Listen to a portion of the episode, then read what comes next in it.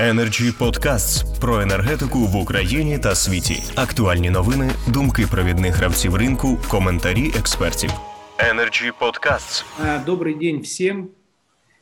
Очень приятно присутствовать сегодня на этой дискуссии. Э, предыдущий выпуск программы был очень интересным, познавательным. Я рад, что можем продолжить сегодня. Сразу перейду к проблематике, которую мы обсуждаем. По моему мнению и, в общем-то, мнению большинства участников рынка, э, решение о цене 6,99 является больше эмоционально-политическим, чем взвешенным и экономическим и управленческим. Почему? Потому что цена 6,99 не является рыночной, она является искусственно установленной государством. Что послужило вообще скач... причиной скачку цен на рынке природного газа Украины? Это, в общем-то, внешний субъективный факт, э, объективный фактор, э, который был вызван колебаниями цен на ведущих европейских хабах все говорят, цена на рынке выросла. Ну, никто, я насколько помню, не объяснял почему. Я пару слов буквально этому уделю. Самая холодная зима в Китае за последние 50 лет. Все объемы LNG, которые были, должны поступить в Европу, были направлены на китайский рынок. Соответственно, это вызвало э, дефицит природного газа на европейских рынках. При э, неизменных мощностях транзита, в том числе через Украину, дефицит нарастал, спрос нарастал, цена взлетела. Объективно рост цены составил от 30 до 40 процентов в коротком промежутке времени. Эти колебания, естественно, коснулись и э, украинского рынка природного газа, в том числе и сегмента населения, который был открыт с лета. И так как многие участники, которые поставляют газ населению, законтрактованы в форвардных контрактах до конца отопительного сезона, и у них там прописаны, скорее всего, формулы, то, естественно, в соответствии с этими формулами цена выросла и по этим контрактам. Вот и весь, собственно говоря, расчет. Э, могли ли мы что-либо противопоставить э, в этой ситуации без таких радикальных мер, как постановление по установлению вручную регулируемой цены? Я считаю, что определенные действия могли быть совершены без этого постановления. Первое, самое простое, что можно было сделать, это изменить э, объемы субсидий для незащищенных слоев населения, за которыми они могли бы обратиться.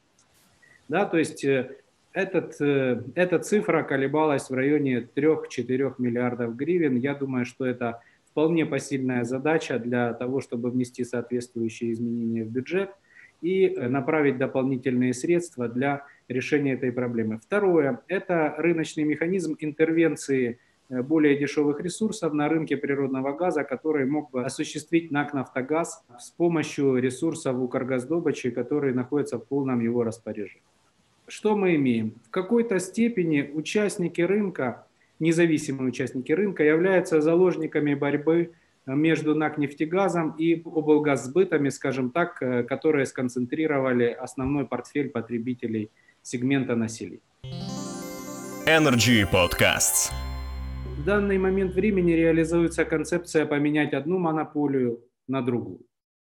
Что мы видим? Мы видим, что это приводит к перекосам на рынке, потому что НАК «Нефтегаз» начал интервенцию на рынок с демпинга, да, то есть и для большинства, для большинства Э, других независимых участников, э, в общем-то, этот сегмент рынка остается закрытым, потому что ну, конкурировать с ценой на нефтегаза весьма сложно.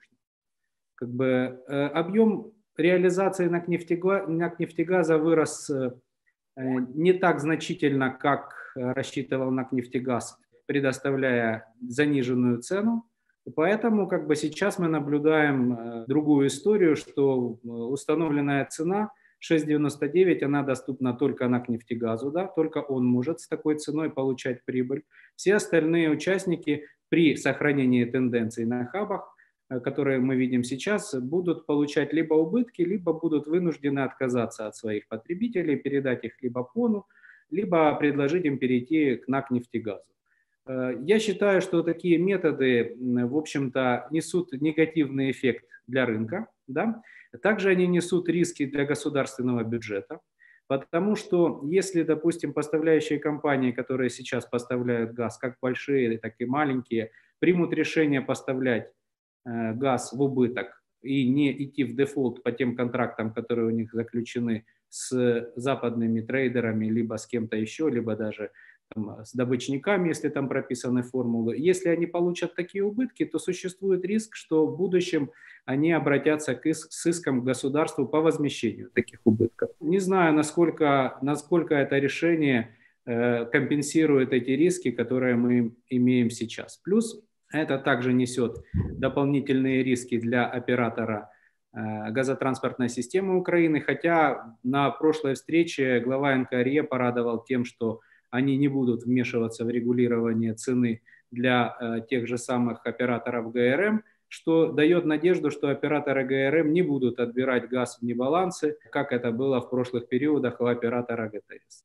Я считаю, что регулирование цены на рынке, если эта цена не является искусственно регулируемой, э, не должно осуществляться с помощью методов, э, которые мы сейчас имеем. Ну и, насколько мы понимаем, мнение того же э, энергосообщества и большинства представителей э, западных компаний и других институций, которые осуществляли помощь и содействие реформам газового рынка в Украине, оно где-то примерно такое же, что такие решения не несут такого позитива, который как бы мог э, каким-либо образом в перспективе повлиять на позитивные процессы на рынке. Energy Club. Пряма комунікація енергії.